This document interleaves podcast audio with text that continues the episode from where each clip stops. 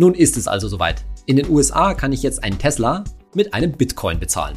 Das hatte Elon Musk ja schon vor einiger Zeit angekündigt. Und da man um das ganze Thema Bitcoin und Kryptowährungen nun wirklich nicht mehr drumherum kommt, möchte ich in der heutigen Podcast-Folge mal erstens erklären, wie der Bitcoin und die Kryptowährungen eigentlich grundsätzlich funktionieren, was die Idee dahinter ist und warum es sie überhaupt gibt und dann vor allen Dingen natürlich, was vom Bitcoin als Geldanlage zu halten ist. Ich bin Saidi von Finanztip. Wir bei Finanztip sind der Meinung, Finanzen kannst du selbst. Und wir zeigen dir, wie. Es geht mir in der heutigen Folge vor allen Dingen darum, dass du diesen ganzen Hype um Bitcoin und andere Kryptowährungen ein bisschen besser einschätzen kannst, ein bisschen besser verstehen kannst, dass du weißt, wie du dich dazu verhalten solltest. Aber es geht natürlich jetzt nicht darum, auf die ganze unendliche Werbung rund um Bitcoin und das Minen von Coins und diese ganzen Geschichten wirklich darauf einzusteigen. Und deshalb fangen wir ganz mal basic an mit der Erklärung, was ist eigentlich der Bitcoin und wie funktioniert er? Der Bitcoin als die traditionelle, als die ursprüngliche Kryptowährung, das ist zunächst mal eine digitale, eine virtuelle Währung. Das heißt natürlich, dass es den Bitcoin eben nicht als physischen Coin, als Münze gibt, sondern nur eben digital. Und wenn man so drüber nachdenkt, unterscheidet es sich da jetzt gar nicht erstmal so wahnsinnig von unserem normalen, gewohnten Euro. Denn ja, natürlich hast du ein paar Euro-Scheine und Münzen wahrscheinlich im Geldbeutel, aber die allermeisten Euros, mit denen wir zu tun haben, die sind natürlich auch nur in Anführungszeichen digital. Die gehen irgendwo auf deinem Girokonto ein, die werden irgendwo gebucht, die hast du nie wirklich physisch in der Hand. Da ist jetzt zunächst mal gar kein großer Unterschied. Und quasi als Entsprechung zu deinem Girokonto, das ja wahrscheinlich auch online ist, gibt es beim Bitcoin das Wallet. Das Wallet ist dein digitaler Geldbeutel, mit dem du sozusagen auf deine Bitcoins zugreifen kannst, mit dem du Bitcoins empfangen und auch wieder versenden kannst. Also quasi einnehmen und wieder ausgeben, für überweisen sozusagen. Und das Wallet, das ist zum Beispiel eine App auf deinem Smartphone und die verwaltet dann deine Schlüssel. Schlüssel sind spezielle Passwörter, mit denen du auf deine Bitcoins zugreifen kannst. Und Bitcoin kriegt man sozusagen ganz normal wie auch andere Währungen, indem man zum Beispiel Euro in Bitcoin umtauscht und wieder zurück oder indem man eben Bitcoins empfängt, quasi überwiesen bekommt oder sie eben sendet, also auch wieder quasi überweist. Jetzt lass uns mal kurz ein kleines Gedankenspiel machen. Sagen wir, wir wollen eine neue Währung einführen. Und zwar keine Währung, die an sich einen Nutzwert hat, also wir wollen jetzt nicht irgendwie mit Fällen handeln oder sowas, sondern tatsächlich eine Währung, die an sich keinen Wert hat. Und dann haben wir doch vor allen Dingen das Problem, dass wir diese neue Währung fälschungssicher machen müssen. Und zwar in zweierlei Hinsicht. Zum einen soll niemand ganz einfach jetzt die neue Währung nachmachen können, also Falschgeld produzieren können. Und zum zweiten müssen wir uns irgendwie was überlegen, dass wenn diese Währung bezahlt wird, dass man sich auch da sicher sein kann, dass das die echte Währung sozusagen ist. Dass vor allen Dingen der Empfänger sicher sein kann, ja, diese Zahlung war okay. So, wie wird jetzt neues Geld geschaffen? Wenn wir über Euro reden oder traditionelle andere Währungen auf der Welt, dann werden die ja bekanntermaßen von einer Zentralbank herausgegeben. Im Fall des Euro natürlich von der Europäischen Zentralbank. Beim Bitcoin, da gibt es diese zentrale Stelle, diese Zentralbank nicht. Sondern an die Stelle der Zentralbank tritt ein weltweites Computernetzwerk. Und zwar kein Computernetzwerk, das irgendwo einen Hauptcomputer oder sowas in der Richtung hat, sondern ein Netzwerk praktisch gleichberechtigter Computer, ein sogenanntes Peer-to-Peer-Netzwerk. Und innerhalb dieses Netzwerks gibt es bestimmte Computer, die sind Miner. Die schöpfen neue Bitcoins. Und zwar, indem sie komplexe Rechenaufgaben lösen. Und für diese komplexen Rechenaufgaben, da kommen Verschlüsselungsverfahren zum Einsatz, also Kryptographie und daher der Name Kryptowährungen. Und für das Lösen dieser Rechenaufgaben da bekommen die Miner als Belohnung Bitcoins. Das Schürfen, das Mining an sich besteht also im Lösen dieser komplexen Rechenaufgaben. Und so funktioniert letztendlich auch der Zahlungsverkehr. Eine Überweisung in Anführungszeichen, eine Zahlung, eine Transaktion wird an das Netzwerk gesendet und erst in dem Moment, wo die Rechenaufgabe gelöst wird, da einigt sich das Netzwerk darauf, dass die Transaktion, die Zahlung okay ist. Und die Transaktion wird dann zusammen mit anderen Transaktionen in ein gemeinsames Zahlungsbuch geschrieben. Dieses Zahlungsbuch wird sozusagen im Netzwerk geteilt, nennt sich dann ein verteiltes, ein Distributed Ledger. Und so ein Block aus mehreren Zahlungen und den entsprechenden Rechenoperationen, der wird eben abgespeichert und so mehrere Blöcke hintereinander bilden dann die berühmte Blockchain. Das ist der Begriff, den du wahrscheinlich auch schon gehört hast, dass alle diese Kryptowährungen, Bitcoin und andere eben auf der Blockchain-Technologie beruhen, die wir jetzt eben gerade erklärt haben. Der Clou an der Technologie besteht eben darin, dass die Blockchain, dieses Zahlungsbuch, im Netzwerk, in diesem Peer-to-Peer-Netzwerk geteilt wird. Und dadurch kann niemand so einfach die Blockchain verändern. Das heißt, es kann sich niemand einfach Bitcoin einfach so in sein Wallet überweisen oder denselben Bitcoin zweimal ausgeben. Denn Veränderungen an der Blockchain, am Zahlungsbuch, würde die Mehrheit des Netzwerks quasi sofort bemerken. Und dadurch ist es weitestgehend fälschungssicher. Vielleicht hast du schon eine Vorstellung davon, was eigentlich die Idee hinter Bitcoin und anderen Kryptowährungen ist. Und damit sind wir beim zweiten Teil unserer heutigen Folge. Denn ich habe ja schon gesagt, dass dieses dezentrale Computernetzwerk, dieses Peer-to-Peer-Netzwerk, letztendlich die Funktion der Zentralbank übernimmt und dass es eben keine zentrale Stelle gibt. Und das ist genau der Punkt. Hinter Bitcoin steckt ein ganz, ganz tiefes Misstrauen gegenüber den Notenbanken, gegenüber den Zentralbanken. Und letztendlich sind Kryptowährungen, Bitcoin insbesondere, ein Versuch, das staatliche Monopol auf Geldschöpfung, auf Geldausgabe zu untergraben oder sogar abzuschaffen. Man muss das auch ein bisschen historisch sehen.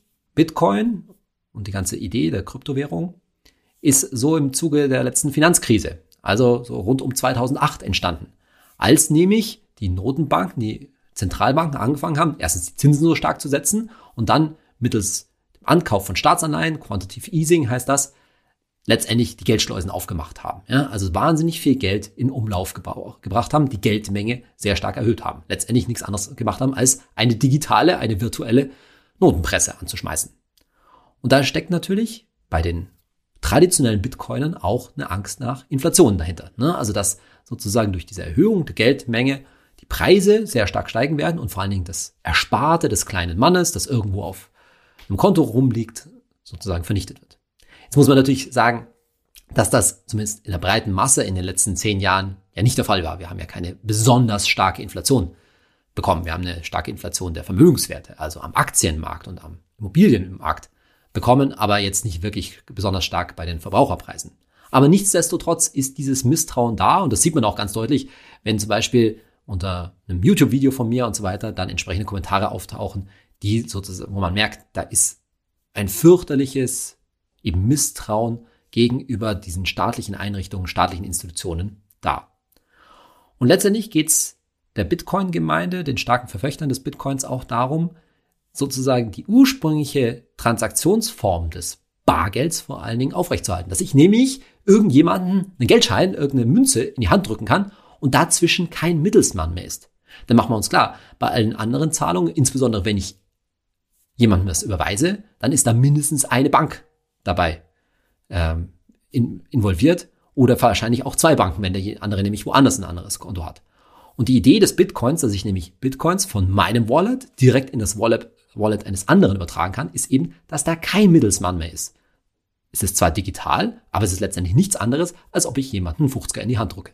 Dahinter steckt natürlich die tiefe Angst, dass unser normales Geld, also Euro oder US-Dollar und so weiter, immer stärker an Wert verliert. Warum? Weil unser normales Geld, Fiat-Geld, wie man es sagt, eben beliebig vermehrbar ist. Beliebig vermehrbar durch die Zentralbanken, die die Geldmenge immer weiter ausweiten, wodurch der einzelne Euro oder US-Dollar eben immer stärker an Wert verlieren kann.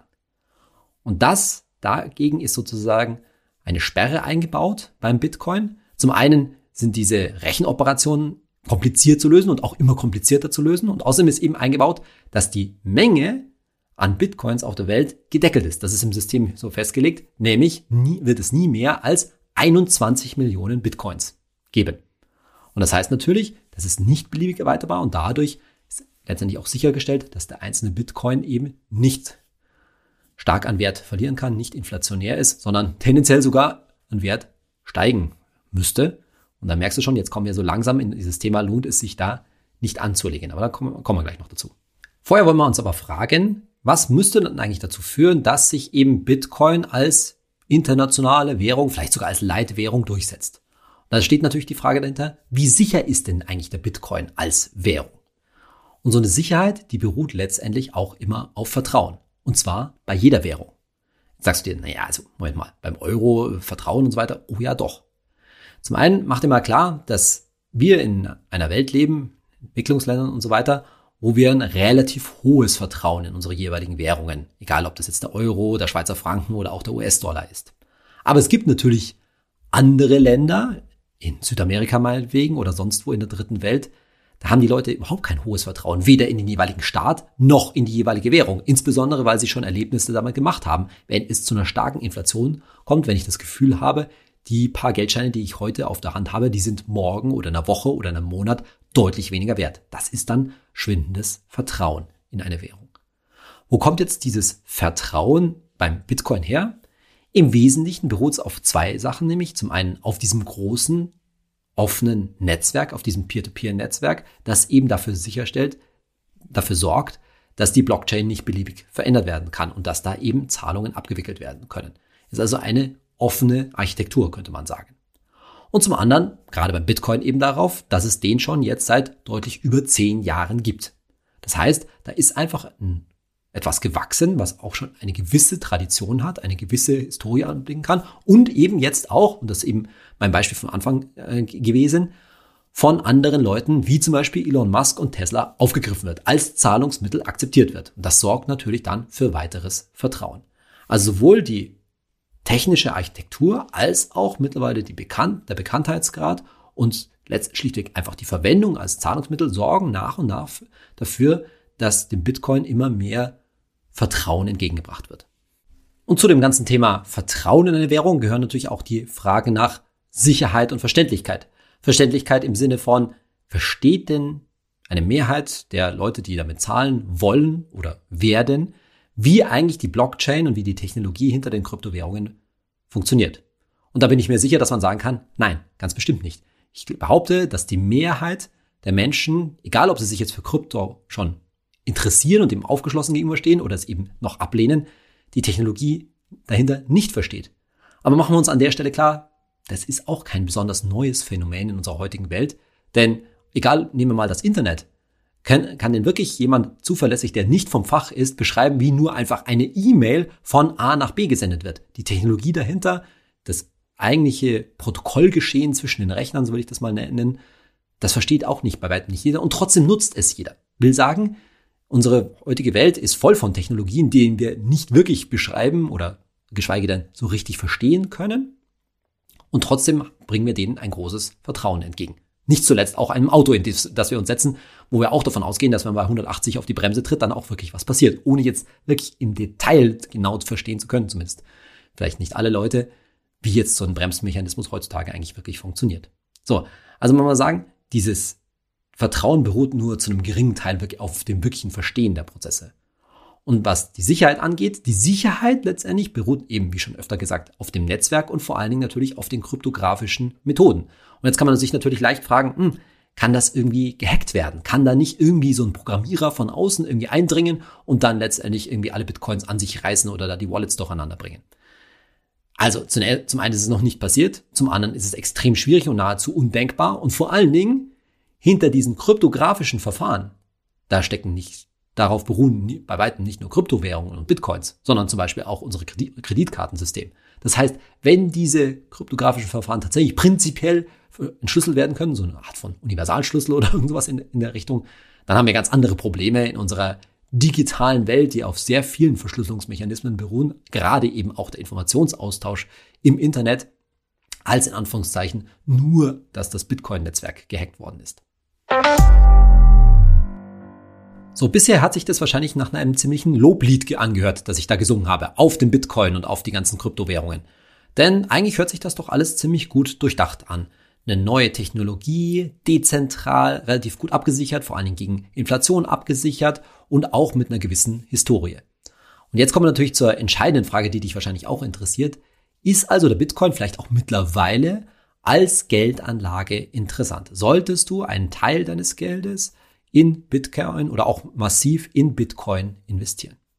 Und da haben wir bei Finanztip eine ganz eindeutige Meinung, die nicht sehr beliebt ist im Internet, nämlich die ganz klare Antwort ist nein. Bitcoin und andere Kryptowährungen sind keine solide langfristige Geldanlage, sondern etwas Hochspekulatives. Das kann man allein daran mal festmachen. Ich habe mal kurz die Zahlen rausgesucht. Wenn man sich die Entwicklung seit 2012 anschaut, dann hat ein Weltaktienindex, wie der MSCI World, eine sogenannte Volatilität, also eine Schwankungsbreite auf Basis von Monatsrenditen von ungefähr 13%, die ja nach oben und nach unten schwankt. Beim Bitcoin im gleichen Zeitraum, gleiche Berechnungsweise, sind es ungefähr 188%. Heißt also nichts anderes, der Bitcoin schwankt ungefähr 15 Mal so stark wie ein ETF auf den MSCI World. Das heißt also, das ist nochmal eine ganz andere Dimension und das ist sogar noch um einiges riskanter als so manche Einzelaktie, Standardaktie, zu der wir ja auch nicht raten. Wie wir übrigens auch nicht dazu raten, dass du überhaupt Geld in anderen Währungen anlegen solltest. Das ist ja nicht so, also wir sagen, du solltest einen Teil deines Geldes jetzt in japanischen Yen zum Beispiel halten oder sonst noch einer verrückteren oder ausgefalleneren exotischen Währung auf der Welt. Und die Frage ist natürlich, warum ist unsere Antwort neben dem offensichtlich krassen Schwankungen, die da beim Bitcoin vorherrschen, warum ist unsere Antwort da so deutlich und warum halten wir das für so was absolut Spekulatives? Und das liegt einfach daran, dass man sich trotz des ganzen Hypes und trotz, dass dieses Thema in vieler Munde ist, zunächst mal vor Augen führen muss, ja, auch wenn du jetzt einen Tesla in Bitcoin kaufen kannst, dass der Bitcoin noch nicht wirklich groß weltweit als Zahlungsmittel akzeptiert ist. Das liegt unter anderem auch daran, dass das Bitcoin-Netzwerk ja begrenzte Ressourcen hat. Es können noch gar nicht so wahnsinnig viele Zahlungen darüber abgewickelt werden. Die kosten zum Teil auch was. Das ist sehr stromaufwendig und so weiter. Aber viel wichtiger ist halt nun mal ein ganz grundlegender Gedanke, der bei Geldanlage immer da ist, nämlich der Streuung, der Diversifikation. Und die ist, wenn du jetzt zum Beispiel Bitcoins erwirbst, schlichtweg nicht gegeben. Damit meine ich Folgendes. Natürlich ist der Bitcoin die älteste Kryptowährung, die bekannteste, eben schon deutlich über 10 Jahre alt und mit einer gewissen Historie versehen. Aber nichtsdestotrotz kann man sich leicht vorstellen, oder es ist fraglich, dass sich Bitcoin letztendlich langfristig als Zahlungsmittel eben nicht durchsetzt. Das kann man auch daran erkennen, dass das ganze Thema Blockchain-Technologie und Kryptowährungen sehr viele zum einen Blüten treibt und sehr viel diskutiert wird und verwendet wird. Das heißt, es gibt erstens andere Kryptowährungen, zum Beispiel Ethereum oder Ripple, die sind auch nicht wirklich verbreitet oder noch viel weniger verbreitet als der Bitcoin und haben sich bis jetzt zumindest als Zahlungsmittel nicht durchgesetzt. Und zum anderen denken eben auch zum Beispiel Zentralbanken darüber nach, ebenfalls digitale Währungen einzuführen. Zum Beispiel überlegt die Europäische Zentralbank gerade, ob sie einen digitalen Euro einführt. Der könnte wahrscheinlich dann auch auf einer Blockchain-Technologie beruhen. Will sagen, die Blockchain-Technologie ist sehr wahrscheinlich tatsächlich eine mehr oder weniger große technologische Revolution, eine digitale Revolution. Diese Technik wird mit ihrer kryptografischen Technik sich wahrscheinlich durchsetzen und vielfältig Verwendung führen. Nicht zuletzt versucht ja auch Facebook zum Beispiel mit dem sogenannten Libra-Konsortium da eine eigene Währung einzuführen. Also wird die Blockchain-Technologie wahrscheinlich Verwendung finden, aber der Bitcoin, so wie jede andere Kryptowährung auch, ist halt nur eine Währung, ein Coin, der auf dieser Technologie basiert. Und du kannst halt einfach nicht sicher sein, wenn du dort dein Geld anlegst, dass du dann aufs richtige Pferd gesetzt hast. Es ist nicht gesagt, dass der Bitcoin, der ja in den letzten Monaten, Jahren wahnsinnig stark an Wert gewonnen hat, und ehrlich gesagt traue ich mich hier gar keinen Kurs sagen, weil in dem Moment, von dem Moment, wo ich das hier aufnehme, bis zu dem Tag, wo der Podcast rauskommt, auch wenn das nur 2 Tage sind, kann sich der Kurs schon wieder völlig verändert haben. Das ist ja das Wahnsinnige beim Bitcoin daran. Und es kann ja keiner sagen, ob diese rasante Entwicklung weiter raufgehen kann. Mit anderen Worten, es kann sein, dass in einem halben Jahr ein Bitcoin nur noch ein Zehntel wert ist, also wieder runter ist auf 5.000 Euro oder sowas in der Richtung. Und gleichzeitig kann es aber auch sein, dass der dann bei 500.000 Euro steht. Das kann keiner so richtig wissen. Und das ist einfach hochspekulativ und vor allen Dingen noch einmal, die Grundlage dahinter ist eben, dass man nicht weiß, und deswegen, daher kommen eben die hohen Schwankungen, welche Technologie, welche Währung sich da wirklich durchsetzen wird, in welcher Form und mit welcher Durchschlagskraft, sage ich mal. Weil ich für diese Ablehnung von Finanztip hinsichtlich des Bitcoin immer wieder Kritik ernte, mach dir bitte klar, in welchem Kontext ich das hier sage. Es geht ja nicht darum, dass du irgendwann mal, wenn du sagst, du interessierst dich für diese Technologie, zum Beispiel 500 Euro in Bitcoin investierst. Übrigens ist es so, dass ein Bitcoin teilbar ist. Auch wenn jetzt heute zum Beispiel ein Bitcoin, sagen wir mal Größenordnung 50.000 wert ist, dann kannst du natürlich Bruchteile von einem Bitcoin kaufen und daher durchaus 500 Euro in Bitcoin in deinem Wallet anlegen oder eintauschen sozusagen. Aber das ist nicht der Punkt, über den ich mich unterhalte, sondern in diesem Podcast geht es darum, das große Ganze, wie wir schon oft gesagt haben, dein gesamtes Vermögen im Blick zu haben.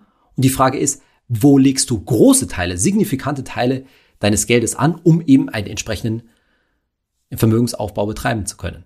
Und da ist eben Bitcoin nur ein hochspekulatives Spielen. Ja, du kannst das machen, wenn du das unbedingt möchtest, wenn du sagst, ich möchte da Erfahrung sammeln, mich interessiert das vielleicht auch so ein bisschen vom technologischen Standpunkt her, ich möchte da einfach mal anfangen, dann kannst du das natürlich machen, aber bitte, bitte mit einem relativ kleinen Anteil deines Geldes. Und du solltest natürlich nicht wesentliche Anteile deines Geldes nur in, wie gesagt, eine Technologie oder eine Währung in dem Fall setzen. Gedankenspielmäßig sage ich immer, wenn es sozusagen die Möglichkeit gäbe, in diese Technologie insgesamt zu investieren, also in so eine Art von Blockchain-ETF, dann wäre das vielleicht eine Idee. Aber Achtung, sowas gibt es natürlich auch heute, aber das beruht auf einzelnen Aktien. Das heißt, da werden dann in so einem Fonds zum Beispiel Aktien gekauft von Firmen, die mit der Blockchain-Technologie, sagen wir mal, zu tun haben. Und das ist natürlich was ganz anderes, als eine Sammelsurium an Währungen und Technologien an sich zu kaufen. Das ist praktisch heutzutage noch nicht möglich. Wird vielleicht mal irgendwann möglich sein und dann könnte man sich das nochmal überlegen. Aber nochmal, einzelne Währungen sind da viel zu risikoreich und es kann dir eben passieren, dass in 10, 15, 20 Jahren, wenn wir einfach über das Ergebnis eines ernsthaften Vermögensaufbaus reden, gibt ja keiner eine Gewähr, ob der Bitcoin dann viel mehr wert ist als heute, viel weniger wert ist, sogar fast wertlos ist, weil sich eben andere Währungen durchgesetzt haben. Da hast du überhaupt keine Garantie dafür.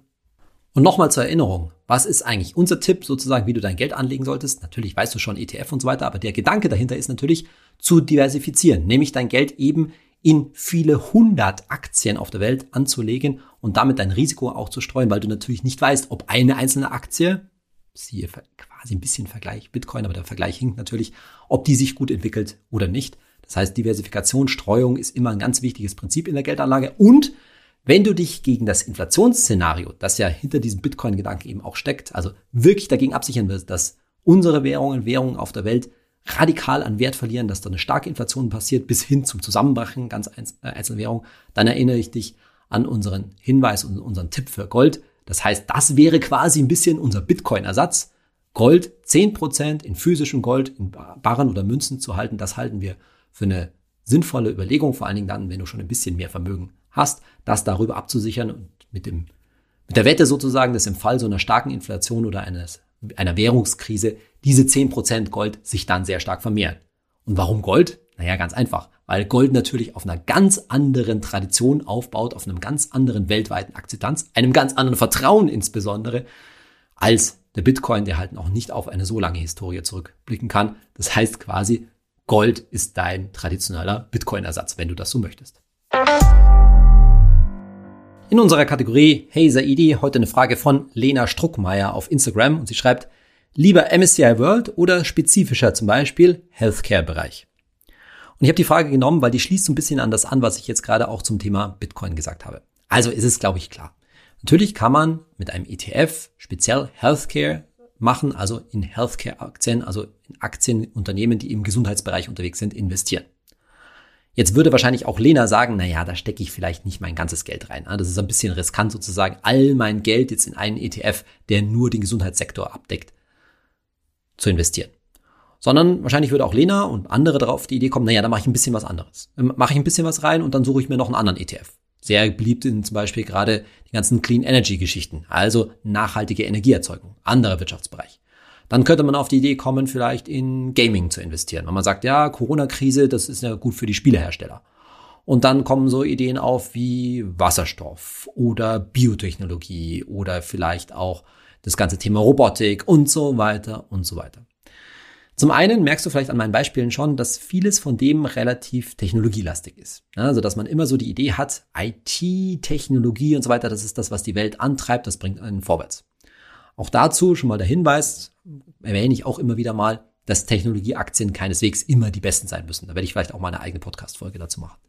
Und zum anderen, also das ist die Frage, ob man sich sozusagen zu sehr auf einen Wirtschaftssektor konzentriert. Dagegen kann man sich ja gut vorstellen, dass vielleicht auch mal durchaus Stromversorger oder irgendwas ganz Traditionelles wie Konsumgüterhersteller mal sehr gut laufen können. Und das muss nicht Amazon immer sein. Und das andere ist, naja, jetzt kann ich irgendwie versuchen, mir lauter solche einzelnen Spezial-ETFs, einzelne Wirtschaftsbranchen, Sektoren rauszusuchen und daraus mir dann ein ETF-Portfolio zu bauen. Und eigentlich mache ich das doch nur, weil ich ja vermute, dass so ein ETF, wie zum Beispiel jetzt Lenas Frage, Healthcare, besser läuft als der MSCI World, besser läuft als der Durchschnitt. Aber gleichzeitig kann ich das natürlich nicht alleine machen. Dann muss ich mir verschiedene ETFs zusammensuchen. Und dann muss ich hoffen, dass die letztendlich alle mehr oder weniger gut funktionieren. Und genau bei mehr oder weniger geht es natürlich schon los. Es wird natürlich einige davon geben, die nicht so gut funktionieren. Will sagen, wenn du den Gedanken des Diversifizieren beherzigst, dann musst du dir schon ein ziemlich umfangreiches ETF-Portfolio mit zahlreichen ETFs zusammenbauen, um dann noch genügend Streuung zu haben. Und die Wahrscheinlichkeit, dass du am Ende ja letztendlich kein großes Alpha, wie man sagt, keine große Outperformance gegenüber dem MSCI World oder einem anderen großen weltweiten Aktienindex erzielst, ist ziemlich groß. Weil letztendlich, je mehr du dann drin hast und da noch was, und ein bisschen Bitcoin dazu, ein bisschen Gold und natürlich muss was verfügbar sein und Tagesgeld und so weiter. Und dann hast du ein sehr umfangreiches Portfolio zusammen, wenn du es richtig machst, weil du sagst ja, hast du gelernt, Diversifikation, Streuung ist sehr wichtig. Und wenn man auf die gesamte Rendite schaut, ist die dann wirklich besser als eine simple Aufteilung, was weiß ich, zum Beispiel 70-80% MSCI World und den Rest ein Tagesgeld? Ganz ehrlich, ich glaube es nicht. Das sind alles einzelne Wetten und man beschäftigt sich dann gerne mit den einzelnen Wetten. Ah ja, Healthcare läuft gerade gut, aber irgendwie, was weiß ich, Clean Energy, ja, da hat es jetzt gerade mal einen Einbruch gehagelt oder umgekehrt oder irgendwas in der Richtung. Aber am Ende geht es immer nur um die Gesamtrendite auf dein gesamtes Vermögen. Wie weit steigerst du eigentlich dein gesamtes Geld? Und da lass uns nichts vormachen. Wahrscheinlich diversifiziert man sich so ein bisschen tot damit. Das ist so ein Lieblingswort zur Zeit von mir, sich tot zu diversifizieren, da mal was zu machen, da mal was zu machen. Und vor allen Dingen hast du einen riesen Aufwand und es ist alles andere als ganz einfach. Es ist eben nicht mehr ganz einfach im Sinne dieses Podcasts. In dieser Folge hast du also gehört, dass die ganze Idee hinter dem Bitcoin sehr stark aus Inflationsängsten geboren ist und dass sehr viel eben dieses Misstrauen und diese Unabhängigkeit von den Zentralbanken eben daher kommt, dass unser Geld entwertet werden könnte.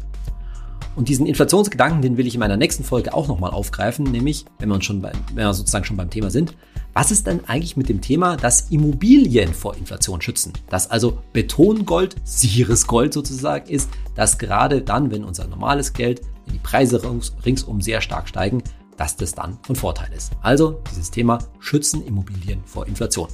Darum geht es in meiner nächsten Folge. Ich freue mich schon, wenn du dann wieder dabei bist. Bis zum nächsten Mal, dein Saidi.